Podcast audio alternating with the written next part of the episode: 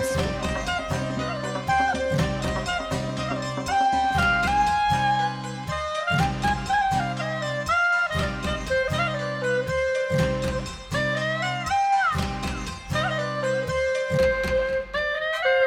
سلام، اینجا خودکسته، پادکست خیلی خودمونی. من ایمان هستم، میزبان برنامه، و برای اولین بار در تاریخ خودکست کارون کنار من ننشسته.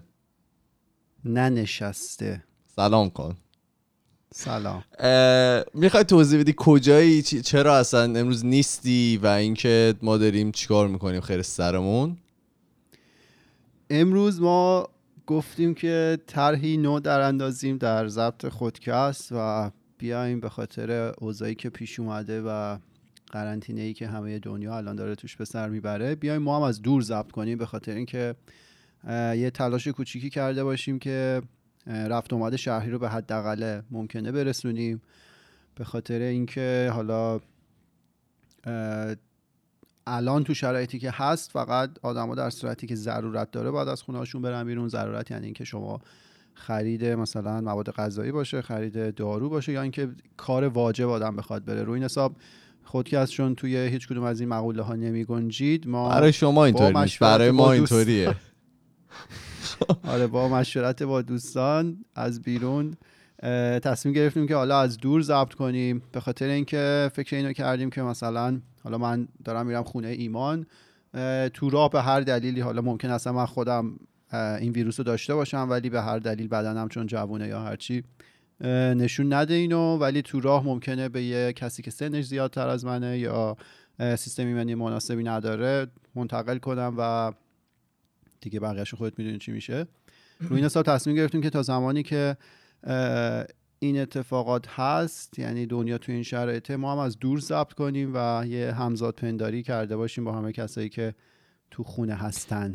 آره، ما خیلی در مورد این صحبت کردیم، اولش گفتیم آیا ما حالا باید اصلا برنامه رو کنسل نکنیم، از راه دور ضبط کنیم، بیایم دوباره پیش هم دیگه، چون که حالا کارون با کسایی که در طول روز سر کله میزنه صفره، ما رو مثلا 1 یا 2 که مثلا کارون دوم میشه، چون منم تقریبا خودمو قرنطینه کردم، حالا هم برای دلایلی که کارون گفت، هم برای اینکه خودم جون دوستم و اینکه برای همین نمیدونستیم واقعا باید چی کار بکنیم و حالا به این نتیجه رسیدیم که از راه دور ضبط بکنیم و ببینیم که اصلا چی میشه، چی کار میشه کرد. درسته؟ آره دیگه، سوشال دیستنسینگ رو داریم ما اینجا تمرین میکنیم به نوبه خودمون. یه 2 تا چیز بگم در مورد کرونا بعد دیگه در موردش صحبت نکنیم. بفرمایید. صبح گفتم کانادا چند تا کیس؟ 1145. الان شده چند؟ 1328. اوه اوه اوه اوه. آره، 241 کیس جدید در کانادا.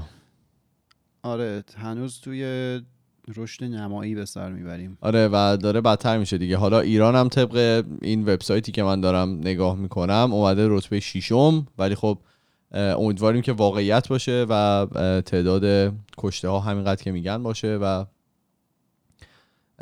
از این رشد نمایی اومده باشه پایین تر. به هر حال آره، زمان میبره ولی بالاخره این راه قرنطینه اینا اگه همه آدما انجامش بدن بالاخره به نتیجه میشینه، مثل حالتی که توی چین اتفاق افتاد. آره، بریم سر اپیزود ببینیم چیه، اصلا چی داریم بگیم و اینا. بفرمایید. این هفته گفتیم که اینقدر در مورد کرونا و مرگ و ویروس و این چیزای مختلف هم خودمون اسم چندی 210 یاره. آره 210. در مورد مرگومی رو اینجا صحبت کردیم که دیگه خودمون هم واقعا داشت حالمون به هم میخورد و خیلی هم گفته بودن که آقا تو رو قرآن دیگه بسه نکنید دیگه در مورد، یعنی این هفته برامون نمیخواد در مورد کرونا چه یافته های جدیدی تو دنیا اومده، دستاتون رو فقط بشورید. واسه همین گفتم یه اپیزود فان بریم و من با این با یه تیر 2 تا نشون بزنم، اون قولی هم که قبلا داده بودم بهش وفا کنم که یه دونه اپیزود دیگه در مورد چی بریم، در مورد بزرگترین کلاهبردارهای جهان بریم، که به نظر خودم اپیزود جالبی شد و گفتیم و خندیدیم و یه چند تا موضوع بود که جا مونده بود، در واقع چند نفر بودن تعدادشون کمه، جا مونده بود که به نظر من خالی از لطف نیست که در موردشون. این کلاهبردار اجاره این شغل شریف کلاهبرداری کسایی که به شغل شریف کلاهبرداری مشغول بودن به هر حال باید در موردشون صحبت بشه و ببینیم که چیه. من دفعه پیش که صحبت کردیم یه اشاره‌ای کردم به دوست عزیزمون که پل بروکلین در نیویورک رو به مدت 30 سال هفته‌ای 2 بار میفروخته.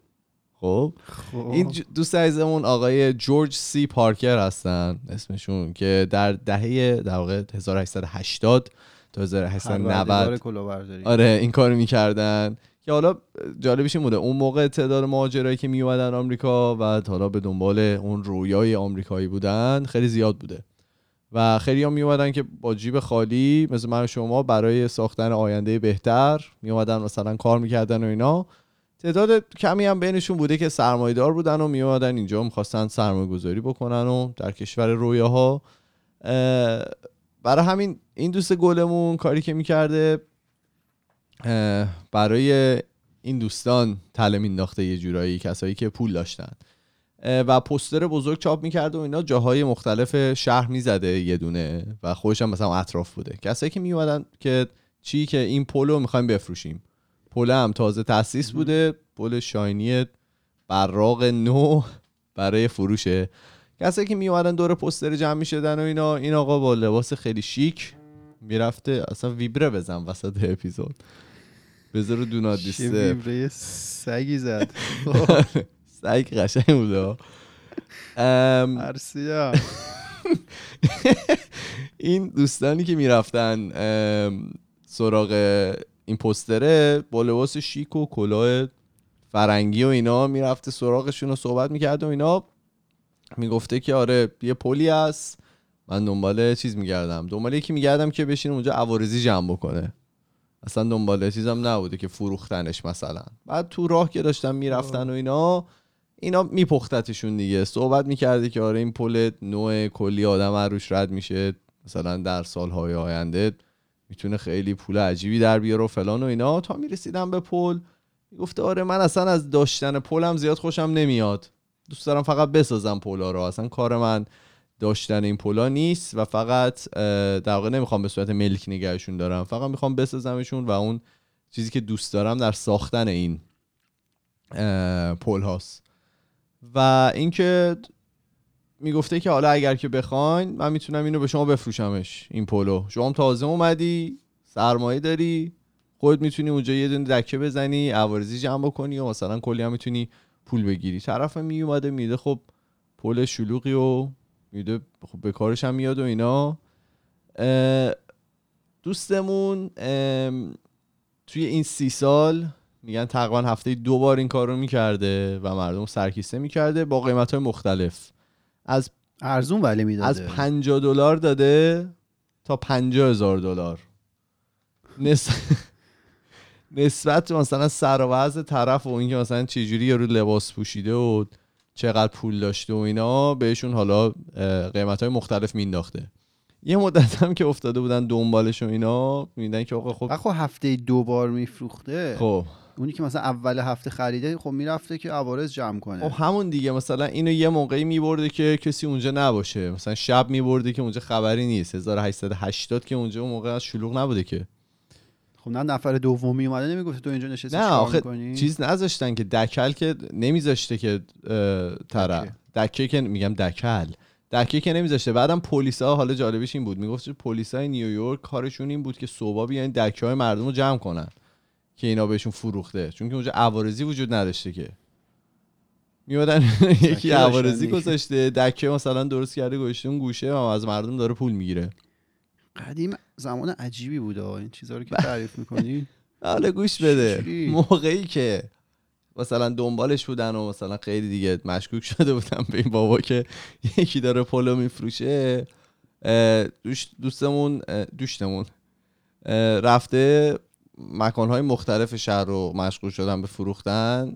چند دفعه مجسمه آزادی رو فروختن، مدیسن سکوئر گاردن رو فروختن، بعد دیگه یه آرامگاهی رو فروخته بودن توی نیویورک و اینا. خلاصه دوست گلمون حدود 40 سال مشغول کلاهبرداری بودن، بازنشستم نمی‌شده. جان بازنشسته میگم نه، 3 بار گرفتنشون، بار سوم که دیگه گرفتنشون متاسفانه به حبس ابد محکوم شدن که در سال 1936 هم در زندان متاسفانه جان به جان آفرین تسلیم کردن.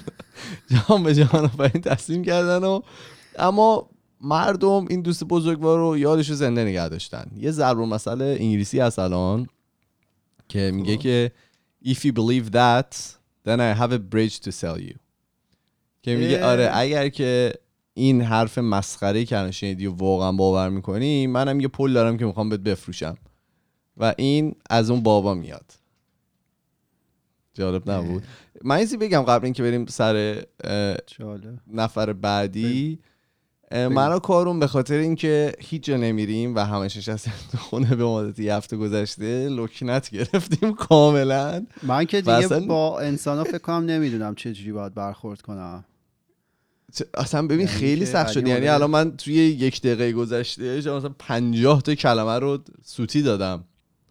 دوشت گفتم، آره. 2-3 بار دوشت. آره همین، به هر زبونی که ما صحبت میکنیم سوتی داریم میدیم. آره نه انگلیسی که کاملا بذار کنار.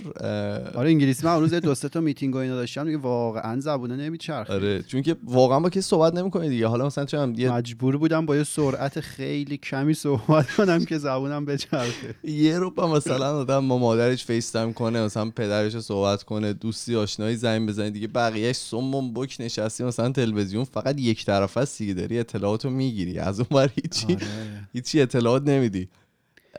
خوبیش اینه که من ریشا رو گذاشتم بلند شده، صبح هم که بیدار میشم نه مجبوری مثلا صورتتو بشوری، صورت حالات. آره صورت شما بشور نه مو لازمه درست کنی. هیچی همینجور خشک و خالی میشینی پشت میز. آره خدا وکیلی. من یه مدت دوست داشتم سیبیل بذارم، الان دارم سیبیلام بلند میکنم چون که کسی رو نمیبینی دیگه. بعد اون روز بگو میخوام بگم با مام بزرگم زنگ زده بودم عید و تبریک بگم، بعد اینطوری بود که این چیه گذاشتی، چرا شبیه قاتلا شدی و اینا.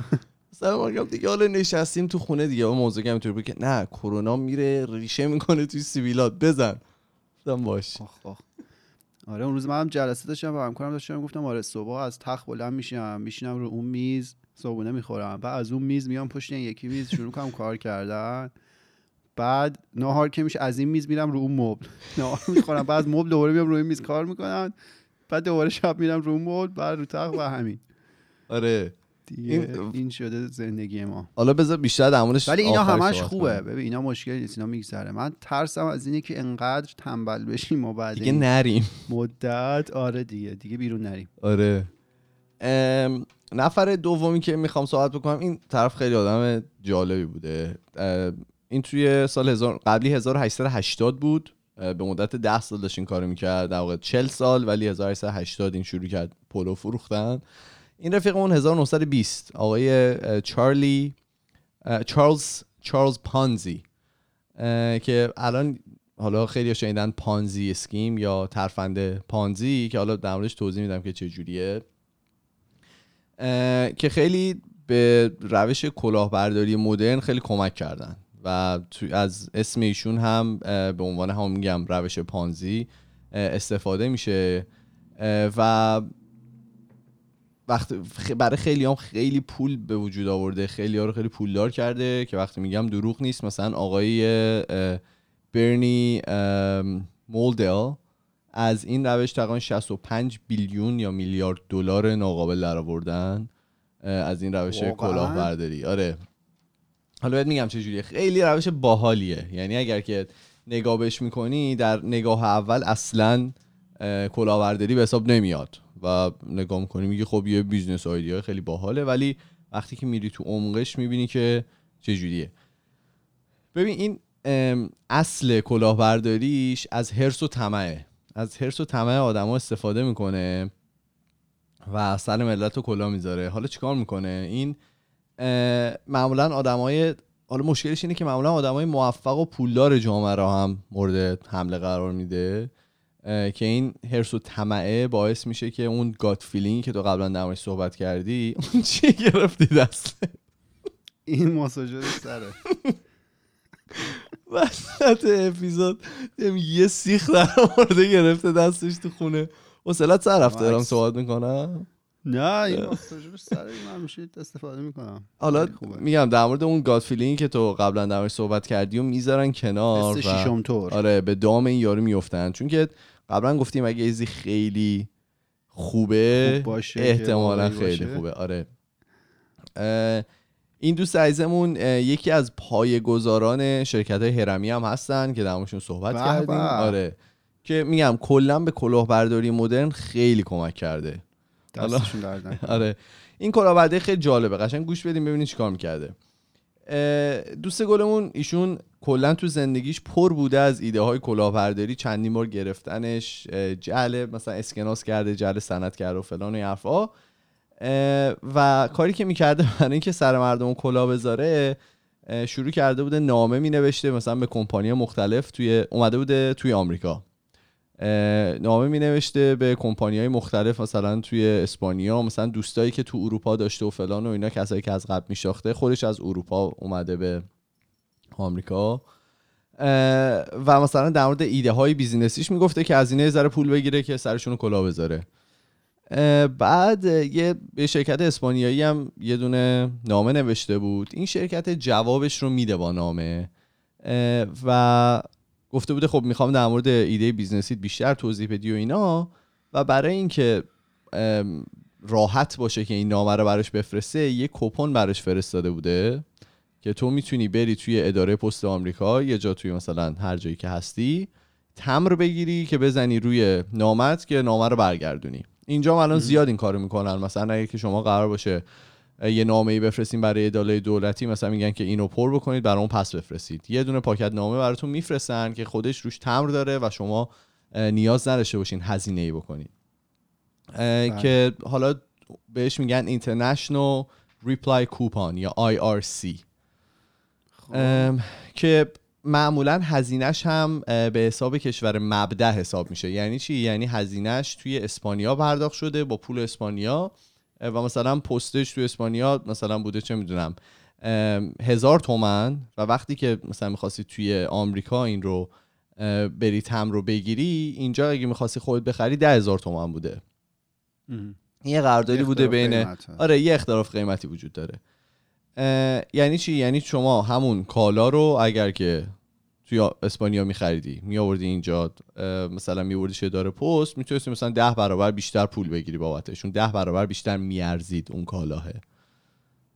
کالاهه که در کوپانه دیگه. آره کوپانه، ولی توی اسپانیا مثلا خریده شده بوده 1000 تومان، ولی اینجا ارزشش 10000 تومان بوده هر کسی که می‌خواسته بخره.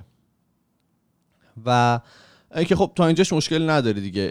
این شخصی که ویبره بزنه، این دوست گلمون اینو بذار رو دونات دیسترب راحت گذاشتم دیگه، من همیشه گوشیم رو دونات دیسترب میدونم. این دوست گلمون وقتی که میبینه که خب میره اداره پست و میتونه اینو خیلی راحت مثلا اینو بفروشه و مثلا این تمبر رو بگیره، میگه که خب من خودم میرم یه شرکت میزنم که از این IRC ها تولید میکنه، از این کوپونا تولید میکنه توی اسپانیا، و من میام توی آمریکا اینا رو به قول معروف ریدیم میکنم، میام اینا رو میدم اداره پست و تمبر میگیرم و 10 برابر قیمته و اونا رو میفروشم اینجا. خب تا اینجاش که مشکلی نداره، این ایده بیزینسیه، کار میکنه. توی همه جای دنیا هم اینطوری هست که یه کالایی یه جای دیگه تولید میکنن، میان اینجا 10 برابر قیمت میفروشن.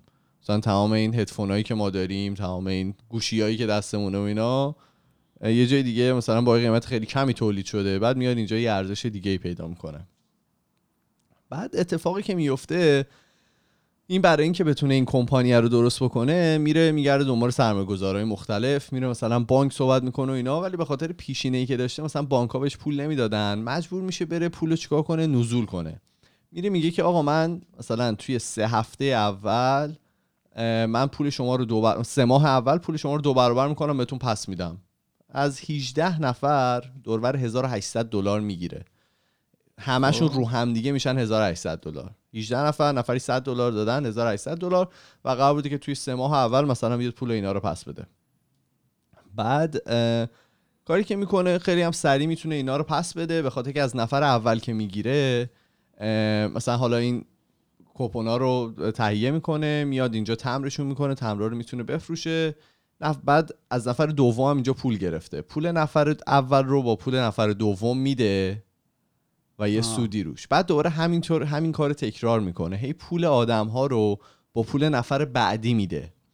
خب به این کار میگن پانزی اسکیم، که تو هیچ پولی توی اون بیزینسه در نمیاری و پول آدمایی که قبلا برمیدادی و با پول اینوستور جدید یا با پول سرمایه‌گذار جدید میدی. این لوپ تا بی‌نهایت میره. حالا این تا بی‌نهایت نمیره دیگه، مشکلش همینه، به خاطر اینکه تو میای به اینا یه ایده بیزینسی میفروشی که من میخوام تمر تولید بکنم و این تمرا رو از اسپانیا بیارم اینجا مثلا بفروشم. این صحبت کرده بودن که این دوست گلمون اگر که مثلا میخواست پول اون 18 نفر اول که $1800 بوده رو بده، بعد 53000 تا تمر میفروخته. خب در آخر که در واقع این کلاپس میکنه، از بین میره این شرکتی که وجود داره و میفهمن که کلاهبرداریه، این 15000 نفر ازشون پول گرفته بوده و بعد اندازه کشتی تایتانیک اگر تو از پایین تا بالاشو تمر پر میکردن بعد میفروخته که پول ملت رو بده. و برای همین این ایده چجوری بوده؟ از اولش یه ایده‌ای بوده که نمیتونسته این کارو بکنه دیگه، ایده‌ای که بوده ایده اشتباه بوده و کار نمیکرده، فقط پولا رو از این دست میگرفته مثلا به اون یکی، به اون نفر دوم میداده، مثلا از نفر سوم میگرفته مثلا میداده به نفر دوم، دوباره همینطوری میرفته جلوتر. بعد حالا اتفاقی که میفته برای اینکه بتونه این پولا رو جمع بکنه، میره چیکار میکنه؟ میره آدمای مختلف استخدام میکنه که شما برید سرمایه گذار بیارید و من به شما یه درصدی از اون پولو میدم. آره دقیقاً. و شروع میکنه شرکت هرمی درست کردن. یعنی در موقعی که داشته پانزی اسکیمو ران میکرده، یه دونه شرکت هرمی هم توش میزنه که این دوست گلمون بنیانگذار شرکت‌های هرمی و بعدم پانزی اسکیم بودن. حالا این پانزی یا هر این کاری که بهت میگم الان توی استاک مارکت و در واقع بازار بورس و اینا زیاد اتفاق میفته، لیورج و اینا. دقیقاً لیورج های مختلف انجام میشه، تو میتونی آپشن بخری، چه میدونم میتونید چیزی که نداری رو بفروشی به قول معروف، ولی خب اون موقع همچین چیزی وجود نداشته و این فقط با یه آیدیا فروختن تمر شروع کرده پول مردم رو خوردن و با حال دیگه این اندازه کشتی تایتانیک بعد این کارو میکرده و مثل این که در آخر تقریبا $350 میلیون به قیمت پول الان از مردم پول گرفته بوده. آره و اینکه همه پولشو ازش میگیرن و میگن در آخرم در زندان پنیلس یا بدون هیچ پولی از بین رفت. آره تمام پولش ازش گرفتن رفیقمون. که اونجا هم یه هرمی را انداخته. نه اونجا دیگه نمیتونسته چیزی هرمی بگیره. بعدیش هم یه دو تا دیگه هم هستن که جالبن، در مورد اکاونتینگه. در واقع کاری که میکنن میان با سیستم حسابداری بازی میکنن و کلاهبرداری انجام میدن. این دوتا یه ذره شبیهن و هم دیگه، ولی خب گفتم بازم خالی از لطف نیست که در موردش صحبت کنیم. شرکت انران رو احتمالاً اسمشو شنیدی. انران یه شرکت بوده که 1996 تأسیس شده با آقای کنث لی و جنی سکیلینگ، جفری سکیلینگ، که $76 بیلیون اینا کلاهبرداری کردن. چی کار میکرده؟ یه کمپانی دلال انرژی بوده. یعنی چی؟ یعنی کمپانی بوده که تولید کنندگان انرژی رو وصل میکرده به خریدارهای انرژی، حالا کمپانیایی که وجود داشتن، اون وسط یه کامیشنی، چی میگن، دستمزد دلالی چیزی میگرفته. اما اینا موقعی که میان حسابداریشون انجام بدن، درآمدی که قرار رد بکنن، تو فقط باید درآمد اون کامیشنی که گرفتی یا اون در واقع حق دلالی که گرفتی رو رد بکنی به عنوان درآمد دیگه. اینا می اومدن کل قرارداد به عنوان درآمد خودشون رد می‌کردن. مثلا اگه 100 بیلیون یه قرارداد بوده، مثلا از شرکت آ فروختن به ب، اینا فقط مثلا چون $1 میلیون گرفتن، میگفتن نه درآمد ما 100 بیلیون بوده اونجا. خب و شروع میکنن با حسابسازی و اینا شرکتشون رشد میدن. حالا چه اتفاقی میفته وقتی شرکت اینکه بعدی که درآمدشون زیاد بشه، یه تکس بیشتری وا بدن. حالا اونش اصلا مهم نیست. وقتی که شرکت پابلیک بوده، اینا شروع میکنن چیکار میکنن؟ سهامشون گرون میشه. سهامشون خیلی گرون میشه و اینا تقریبا آره و اینا شروع میکنن. مثلا سال 2000 101 بیلیون سود نشون دادن توی شرکتشون با اینکه درآمدشون منفی بوده. استاکشون میره بالا و این شرکت هم میگم چون پابلیک بوده سهامشون خرید و فروش میشده، بهای اون استاکشون یا بهای اون سهمشون خیلی میرفته بالا و اینا میتونستن از در واقع چیزهای مختلفی توی بانک‌ها استفاده بکنن، وامای خوبی بگیرن و اینا. که بعد از یه مدت و اینا چیکار میکردن؟ میومدن هزینه‌های شرکت رو مخفی میکردن، هم از سهامدارا و هم از حالا دولت، و میگفتن که آره شرکت ما زیاد هزینه‌ای نداره و هزینه‌مون هم تقریبا پایینه و فقط داریم سود میدیم. با اینکه توی تمام زندگیشون داشتن ضرر میدادن. اینا چند سال سرفا بودن؟ از سال 1996 و 2001 هم بانکراپت شدن. 5 سال؟ آره، در عرض 5 سال اینا از بین رفتن. و آخریش هم آقای برنارد ابرز، EBBERS، خب که شرکته که شرکت WorldCom رو داشتن. یه شرکت مخابراتی بوده که در زمان اوجش رقیب اصلی AT&T بوده، حتی مجبور کرده AT&T و بعضی موقع مثلا کارکناشو اخراج بکنه یا مثلا کم بکنه به خاطر که نمیتونسته باشون رقابت کنه. آره. اینا میومدن چیکار میکردن؟ اینا از لحاظ حسابداری میومدن به موقعی که تو میای یه دونه asset رو برای کمپانیت میخری، حالا میتونه یه کامپیوتر باشه، میگن که این کامپیوتر مثلا 5 سال عمر میکنه و تو میای این هزینه این کامپیوتر رو توی 5 سال اکرود میکنی. یعنی میگی که مثلا سال اول انقدر، سال دوم انقدر، سال سوم انقدر، سال مثلا ششم هم دیگه هیچی نمیارزه، نمیای همونجوری یه تیکه مثلا چیز بکنی، از حساب کم بکنی. اینا میومدن asset که اکرودبل نبوده میخریدن، مثل زمین و چیزهای مختلف، و میومدن هزینه رو اکرود میکردن توی چند سال مختلف که هزینهشون بیاد پایین، سودشون بره بالا. خب و اینا هم دقیقا هم کار میکردن. شرکت پابلیک بوده و در بازار بورس تقریبا 100 بیلیون سهم فروخته شده، 100 بیلیون دلار سهم فروخته شده بود که مجبور میشن در فکر کنم سال 2005 اینا از بین میرن دیگه، در واقع بانکراپت میشن، ورشکسته اعلام میکنن و اون مدیرام این واقعا این صداش نمیاد تو میکروفون نمیاد. من میشنوم، خود تو میشنوی. تو صدای من از میکروفون نمیشنوی. آره. بعد 100 بیلیون سهم فروخته بودن که سال 2005 این دوستانم به خاطر کلاهبرداریایی که کرده بودن ورشکسته اعلام میشن و تمام کسایی که سهم خریده بودن بدبخت میشن.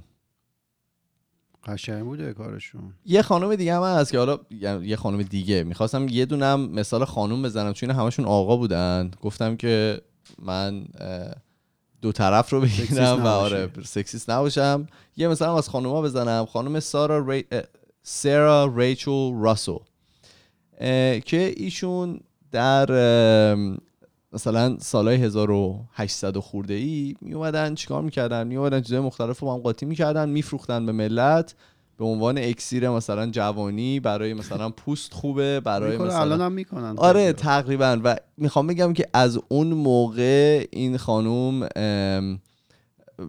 چی بهش میگن در یاد طولایی داشتن. آره یاد طولایی داشتن که هیچی، فهمیده بودن که چه چیزایی میتونن بفروشن و به خانوما مثلا تارگت اصلیشون هم خانوما بوده که بهش میگه rejuvenating queen، اینو اسمشو گوشه بودن، یا the beautification from hell، که آره مثلا چرت و پرتا رو هم قاطی میکردن و میدادن به این در واقع به خانوم هایی که پولدار بودن به عنوان اینکه این مثلا پوست شما رو خوب میکنه، این مثلا یه کاری میکنه که جوان بمونید و اینا. و 1868 ایشون به قول معروف رفتن زندان برای کارهایی که کرده بودن، گرفتنشون و متاسفانه توی زندان هم از بین رفتن.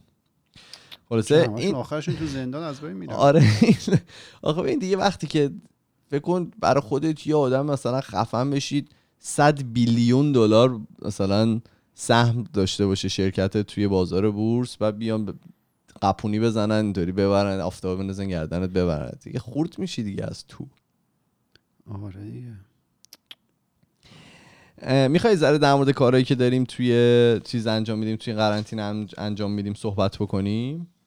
من انقدر کاری که انجام میدم زیاده نمیدونم کدومش رو بگم. نه واقعا. حالا من چند روز پیش داشتم فکر میکردم که این مدتی که ما تو خونه ایم واقعا ورزش کردن و اینا خیلی میتونه سخت باشه، یعنی همه احتمالاً اضافه وزن میگیریم. حالا تو گفتی که دیروز پیروز یه ورزش نابی کردی، چجوری بوده؟ از کجا گرفتی ورزشا رو؟ نه من همون ورزشه که تو جیم میرفتم انجام میدادم و سعی کردم اون که الان با مبل میزنی تو خونه. نه ورزش سوئدی دیگه، شنا و شکم و از این داستانا. بعد آره با وزن بدن آره دیگه روی شکم تمرکز کردم و شنا، ولی احتمالاً یواش یواش مبل و تلویزیون اینا هم باید یه ذره جا به جا کنم. اسباب کشی حساب رسن دیدی یا نه؟ یکی بود با دوستش این کارو می‌کرد، مثلا طرف گذاشته رو شونه‌اش با اون بشین پاشو میرفت. بعد کارهای مختلف دیگه نمیدونم، مثل طناب هست اینجوری دستتو چیز می‌کنی، طناب برای سرشون و اینا با پاهای اون میزد، نمیدونم فرس پا میزد با طرف. من به کارون گفتم آره من امروز ورزش کردم و اینا، شنا رفتم، مثلا شکم زدم، طنابم زدم بدون طناب. بعد اولین بار بود که توی 27 سال گذشته وقتی طناب می‌زدم طناب تو پام گیر نکرد اصلا، اینقدر دقیق 100 تا طناب زدم و نشستم. ولی واقعا سخت شده، یعنی موندن تو خونه اینقدر. حالا شاید برای من و تو یه ذره سخت‌تر باشه به خاطر اینکه هیچ کسی دیگه مثلا تو خونه‌ها نیست و برای همین آره یه ذره سخت‌تره، همش داریم تلویزیون نگاه می‌کنیم و غربت می‌گیره. من حالا دوشنبه نشستم، اولین روزی بود که خونه کار می‌کردم. حالا شرکت‌های کامپیوتری معمولا اینجوریه که یه روز در هفته اجازه میدن از خونه کار کنی، اکثرا هم میمونن. ولی خب من چون همیشه نزدیک سر کار بوده خونم میرفتم، خوشم نمیاد تو خونه کار کنم. آدم کاری هستی مثل سردمزاج بلغمی تندخور و استرس کاری. چون باور دارم که خونه جای چیزای دیگه است، جای کار کردن نیست. آقا ما چی نشستیم اینجا روز اول. بعد این خونه من میدونستم توی بالکنش کفتر میاد همیشه. خب مثلا من شبا میشینم که اینا سر و صدا میکنن و خودشونو میزنن به شیشه، اینا میدونستم اینا لونه دارن اینجا. صداشونو در میاری برامون؟ نه نمیشه، خیلی صدای زشتی دارن. بعد آره میگم صداشون زشته به خاطر اینکه کفترای اینجا صدایی که تولید میکنن خیلی متفاوته با کفترای ایران. کفترای ایران رنگشون تیره است، خاکی شکلن، بله متناسب با اون آب و هوا و خاکن. اینجا یه کارون 8 سال کفتر بازی می‌کرده تهران. آره اینجا یه مقدار روشن‌ترن، بعد قیافه‌ی عجیبی دارن ولی یه صدای بیخودی تولید میکنن، انگار مثلا نمیدونم چجوری بگم، صدای عشق بازی خیلی زننده و ناراحت کننده است و اینو پشت هم مثلا ولشون کنی و 10 دقیقه هی اون صدا رو تولید می‌کنن. بعد یهو میبینید مثلا یکی محکم میزنه به شیشه توی ساختمون از یه جا دیگه، یکی میزنه به دیوار که اینا بپرن برن. هیچ من دوشنبه نشستم کار کردن، دیدم اینا تو طول روز چقدر میان تو این بالکن صدا میدن، چون تا بال نشینه بودی دیگه صداشون. من طول روز چون هیچ وقت خونه نبودم خبر نداشتم.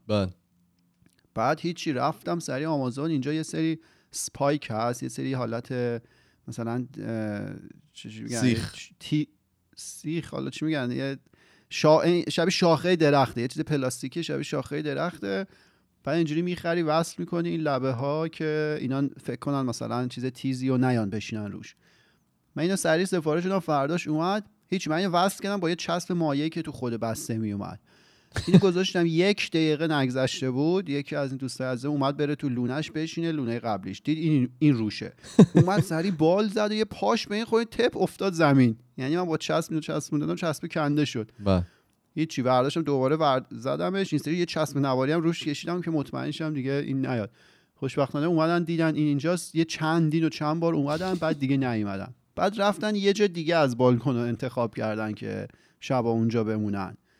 دوباره شب اونجا موندن، صبح اینا نماز باش بذار بمونن کفتر. من گذاشتم بمونن شبو. آره صبح با اون صداشون منو بیدار کردن. این سری من رفتم یه سری آتاشخور چپوندم اون گوشه که اینا چیز نکنن، سر و صدا نکنن. ولی عکسشو برای ایمان اینا فرستادم، تقریبا ارتفاع بالکن منو حدود 5 سانت اینا تونستن کم کنن با مدفوع زیادی که انجام دادن توی بالکن. انقدر تو این مدت اینجا بالکنم بالکن کوچیکه و مثلا کوچی. اصلا جای چیز جای موندن کفتر نیست. نه دیگه برای دوتا کفتر کافی بود دیگه. بر الان دیگه رفتم که براتون نگم گفته بودی بعد نگاه کنم ببینم یه جای دیگه میتونن انتخاب کنن یا نه. انتخاب تو بالکن من نکردم ولی مثلا 20 سانت اونورتر یه هواکش از ساختمون زده بیرون روی اون میان میشینن. یه پیشم کل ساختمون رو از این اسپایکا بگیر، از این میختبیلا بگی بزن، همه جا رو میختبیله بزن. خیلی سخته. توی حالا استرالیا اینجا کمتر دیدم ولی تمام مثلا میله هایی که هست توی شهر یا مثلا سقفایی که وجود داره همه رو توی مرکز شهر همه این سقفا رو با این اسپایک‌ها پوشوندن که حالا نه کسی رو کثیف بکنن نه اینکه حالا بیان اونجا خونه بکنن، به خاطر اینکه تمیز کردن و ترمیم کردن ساختمونا خیلی هزینه بر و سخت میشه دیگه. آره و اسیدی بعد بتون رو میشوره میبره. بعد دیگه جالب داری برامون بگی؟ آره جالب دارم. اون روز چند روز پیش که شهردار نیویورک اعلام کرد که حالا حالت حکومت نظامی طور قراره بشه توی نیویورک، اینا رستورانا رو بستن، بارا رو بستن، نمیدونم رفت آمد غیر ضروری و اینا چیز شد، همه ممنوع شد. یه برنامه تلویزیونی بود که این شبکه‌های خبریشون برمی‌داره شهردار نیویورک رو دعوت میکنه که آنلاین صحبت کنن باهاش. بعد شهردار نیویورک میاد، اون کسی که باهاش صحبت میکرده برادر شهردار نیویورک بود، اینو خب همه میدونستن و سلام علیک میگم. اون صحبتاشو که میکنه و توضیح میده از کرفیو صحبت میکنه. کرفیو یه چیز شبیه همون حکومت نظامیه که کسی بیرون نره و اینا، ولی خب اینجا حالا خانوادهایی که اینجا بچه‌هاشون رو بزرگ میکنن چیز میکنن ممکنه یه همچین قوانینی برای بچه‌هاشون بذارن با همین لفظ کرفیو که مثلا شما 10 شب به بعد خونه. ایران هم این کارو می‌کردن. آره دیگه قبل غروب آفتاب گفتم بابام میگفت. آره برای تو قبل غروب آفتاب بوده. بعد اینا که شروع می‌کنن صحبت کردن خیلی جالب میشه. این شهردار نیویورک اینو میگه، بعد یهو این کسی که باهاش صحبت میکنه میگه که آره مثلا این دیگه آخرین مشکل شماست. بعد اون یهو بهش میپره میگه که نه تو که اصلا هیچ وقت کرفیو رو رعایت نمی‌کردی، مامان بابا وقتی مثلا ما بچه بودیم گذاشته بودن. شوخی و خنده میگیره بازیو. آره خیلی قشنگ این دوتا با هم صحبت میکنن. بعد این از اون ور میگه که حالا حرف مامان شد، خوبه که به مامان زنگ بزنی. بعد شهردار نیویورک میگه که اتفاقا من زنگ زدم پیش پای تو نمیدونم. بعد اون میگه نه اصلا تو زنگ نزدی. بعد یه شهردار نیویورک برمیگرده میگه آره اتفاقا مامان گفت من محبوب ترین بچه‌شم، تو هم بچه محبوب شماره 2ی. خیلی خوبه شماره 2 بودنم خوبه اینا. بعد این از اون ور میگه که نه اصلا اینطوری نیست، میدونی نه من نه تو هیچ کدوم بچه محبوب مامان بابا نیستیم و اینا. خلاصه خیلی دیالوگ باحالی شکل میگیره. بعد توی حالا شبکه‌های مجازی و اینا هم صحبتش که شده بود خیلی خوب یاد شده بود از این قضیه که حالا تو این شرایطی که همه اخبار منفیه و آدما توی شرایط سختی هستن ما بیشتر به این مدل آدما نیاز داریم که یه طنز خیلی رندانه حساب شده رو انجام میدن. طنز فاخر. آره این از این بود دیگه. برات جالب بگم که جالب آقای ترامپ دارم براتون که برگشتن. آقای ترامپ برگشت به خودکست. بگو. ویروس کووید 19 رو ایشون ویروس چینی یا ویروس ووهان خطاب میکنن. نه بابا. بعد آره بعد خبرنگار که میگه که این خب نجات پرستانه است و ریسیستی و چرا این حرفو میزنه اینا. ترامپ هم دیدید که انگار مثلا یه جوری باهاش صحبت میکنن اصلا انگار مثلا تو نمیفهمی مثلا داستان چینی، میگه نه من میگم این به خاطر اینکه از چین اومده. خلاصه یابو آب میده دیگه.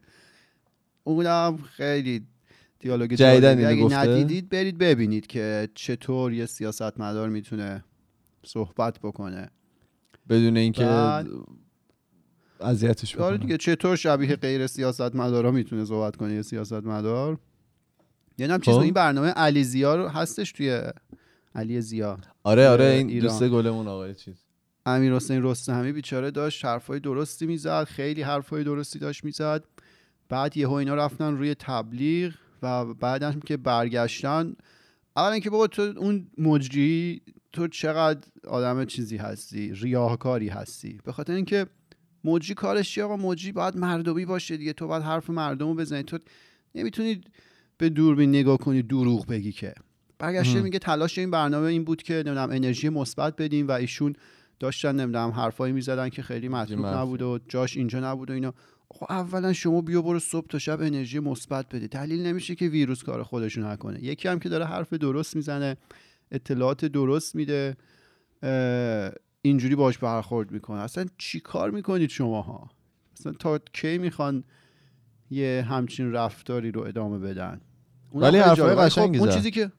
اون چیزی که باید گفت. آره، اون چیزی که باید شنیده میشد. و امیرحسین رستمی گفت دمت گرم که صدای مردم بودی و این مجری هم که هیچی دیگه. ایزی بگم الان توی ایران که حالا همه مدارس و اینا تعطیل شده بود، قبل از اینکه حالا عید بشه یه سری از کلاس‌ها همه اومده بودن آنلاین و همه به صورت آنلاین نشدن درس‌ها رو میدادن و اینا. بعضی مدرسه‌ها واقعا شروع کردن این کارو کردن، روی حالا تلگرام و واتساپ و اینا شروع کردن درس‌های آنلاین دادن که به نظر من خیلی جالبه.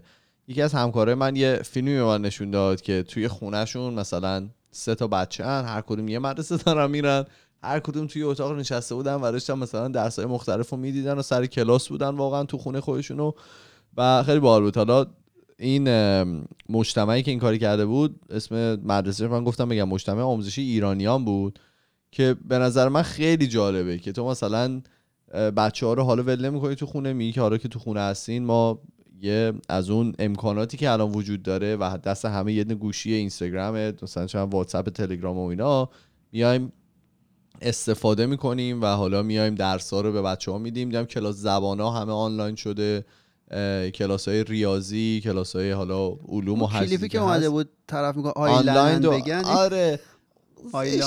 آره حالا زنه با سواد خودش وقت گذاشته داره یه کاری انجام میده دیگه. حالا بود مسخره کردن نداره که دیگه. ولی ما مسخره کردیم واقعا. ها؟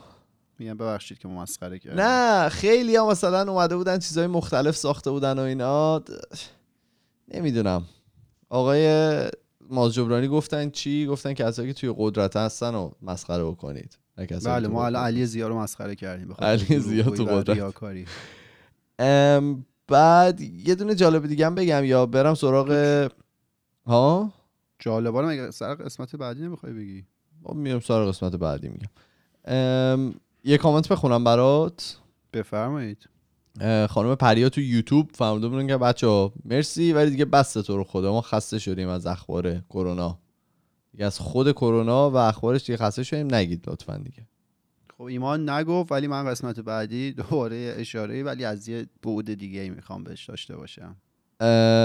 آره حالا خیلی‌ها گفته بودن که بس دیگه و اینا ولی خب من به چند تاشون در واقع گفتم دلیل اینکه ما داریم اینا رو میگیم اینه که بعضی از خانواده خود من حتی اطلاعات خیلی اشتباهی در مورد کرونا داشتن و به نظر من خوب بود که در موردش صحبت میشد و حالا اطلاعاتی که ما گرفته بودیم و میدونستیم شاید احتمالا درست تر باشه رو به بعضی افراد بدیم. ولی خب میدونم که خیلی ها تو ایران دارن اطلاعات درست رو هم میگیرن و خودشون اینا رو میدونستن. خانم شیما توی اینستاگرام گفته بودن آقا یادم نیست درسته؟ شیما نوشته خب آقا یادم نیست چه اپیزودی و کدومتون ولی یکی دنبال بستنی قیفی با مزه قدیم بود. خواستم بگم بستنی قیفی میهن همون مزه قدیم رو میده تقریبا. کی بود؟ فرهاد بود فکر کنم میخواست دیگه. آره من فکر فرهاد جان بستنی میهن. نه من بستنی زیزیگولی میخواستم. فرهاد گوش نمیده اپیزودای ما رو. نه اون که هیچ. فقط حالا خواستم بگم گفته بودم که از کست باکس هم میخونم، یک لحظه من فرصت بدی کست باکس رو هم میارم. خانم رویا فرموده بودن که اون سازمان جهانی بهداشت که میگید هو نیست WHO و WHO خونده میشه. میخواستم بگم که من حالا جوابم اونجا بهشون دادم، گفتم که اینجا این اکرونیم ها رو در واقع سرهم میذارن و میگن هو و خود پرایم مینیستر هم اینجا چند بار هو گفته بود. من تو اخبار اینجا شنیدم هو میگن. آره نه میگم حالا این درسته حرفی که شما میزنین سه تا کلمه مختلفه ولی اینا رو سر هم میزنن برای اینکه راحت تر باشه. نوشتن به صورت WHO خونده میشه هو. نه اون رو احتمالاً جای دیگه اونجوری میگن ولی من اینجا تو اخبار شنیدم هو میگن رسما. آره جمع کنیم بریم 48 دقیقه صحبت کردیم. از راه دور. چطور بود اپیزود اولی که از راه دور صحبت کردیم؟ ما که نباید نظر بدیم دیگه، نه برای خودت دارم میگم، حالا ما که خودمون عالیم. من که اصلا انقدر احساس نزدیکی به تو دارم اسم کنم اینجا نشستی. چیز دیگه هم که می‌خواستم بگم، ما متاسفانه توجه باش به احساس نزدیکی من. خیلی منطقی بگی من میتونم قبول بکنم، مسخره که میکنی بعد رفت، بعد از کنارش در رفت. چیزی که میخوام بگم اینه که ما متاسفانه بخاطر که در کنار هم نیستیم نمیتونیم تصویری برگزار کنیم و اگه شما این قیافه کرونا الان ببینید مطمئن میشید که ایمان واسهش چند تا عکس گرفته. نه واقعا نگرفتم، ولی مطمئنم که نمیخواید آره واقعا تصویری برگزار بشه این موضوع. برای همین تو یوتیوب ما یه مدتی تا یه راه مناسبی براش پیدا بکنیم متاسفانه تصویری نداریم، ولی خب همینا توی یوتیوب هم پخش خواهد شد. ما یه بک‌گراند خوب بذار گلو ما توی تمام فضای مجازی پادکست توی تلگرام ها عیدو تبریک نگفتیم. بگو ما جاده آخر این اپیزود می‌خواید بگی؟ نه عید بعدی نیست، صحبت کن در مورد عید. آره جا داره که ما عید هم تبریک بگیم. امیدواریم که امسال سال سلامتی و سرحالی باشه، هرچند با امیدواری ما چیزی عوض نمیشه، ولی خب آدم به امید زنده است دیگه و این اتفاق قطعا خواهد افتاد، این شرایط هم میگذره. حالا تو اپیزود بعدی من بیشتر توضیح میدم. شرایط سختیه و خب کل دنیا درگیرشه دیگه، ولی همین که حس همدلی تو همه جای دنیا هست، کشورها دارن اطلاعاتشون رو در اختیار هم دیگه میذارن، این باید به فال نیک گرفت به نظر من. اتفاقی که شاید توی زمانهای دیگه خیلی ما نبینیم ازش، ولی الان کشورها در واقع تجربیات خودشون رو در مقابله با این ویروس دارن خیلی خوب در اختیار بقیه میذارن، هشدار میدن. حالا آدما توی شبکه‌های اجتماعی دارن از شرایط شهر کشور خودشون میگن. این خیلی شرایط خوبیه به نظر من، در کنار همه این اتفاقات بعدی که داره میفته و یه سری جونشون رو از دست میدن، این چیزا رو میشه به نظر من به دیده مثبت بهش نگاه کرد. آره دیگه. ما هم میگم حالا عید رو تبریک میگیم، واقعا متاسفانه اون حال و هوای عید رو اصلا من خودم نداشتم متاسفانه امسال و هنوز هم پیدا نکردم. سفره افسینم نچیدیم چون اصلا نمیخواستیم بریم بیرون خرید برای اینکه قرنطینه هستیم. ولی خب کسایی که جشن گرفتن تبریک بهتون میگم و ما هم امیدواریم که سال بهتری باشه، چون که 2 سال گذشته که واقعا سالای بدی بودن. سال آینده سال 99 امیدواریم که سال بهتری باشه. بریم؟ آره دیگه بریم. خیلی خوب، ما توی تمام فضای مجازی اسمون خودکسته، توی تلگرام، توییتر، فیسبوک، اینستاگرام و اگر که میخواین با ما ارتباط مستقیم داشته باشید ما پروفایل داریم توی تلگرام به نام خودکست تاکس که میتونید اونجا برای ما پیام‌های صوتی تصویریتون رو بفرستید. ما تو یوتیوب هم هستیم، این چند روزه شاید نباشیم فقط. ما میریم و هفته دیگه که نه پنجشنبه با اپیزود کارون برمیگردیم. فعلا خدافظ. خدافظ.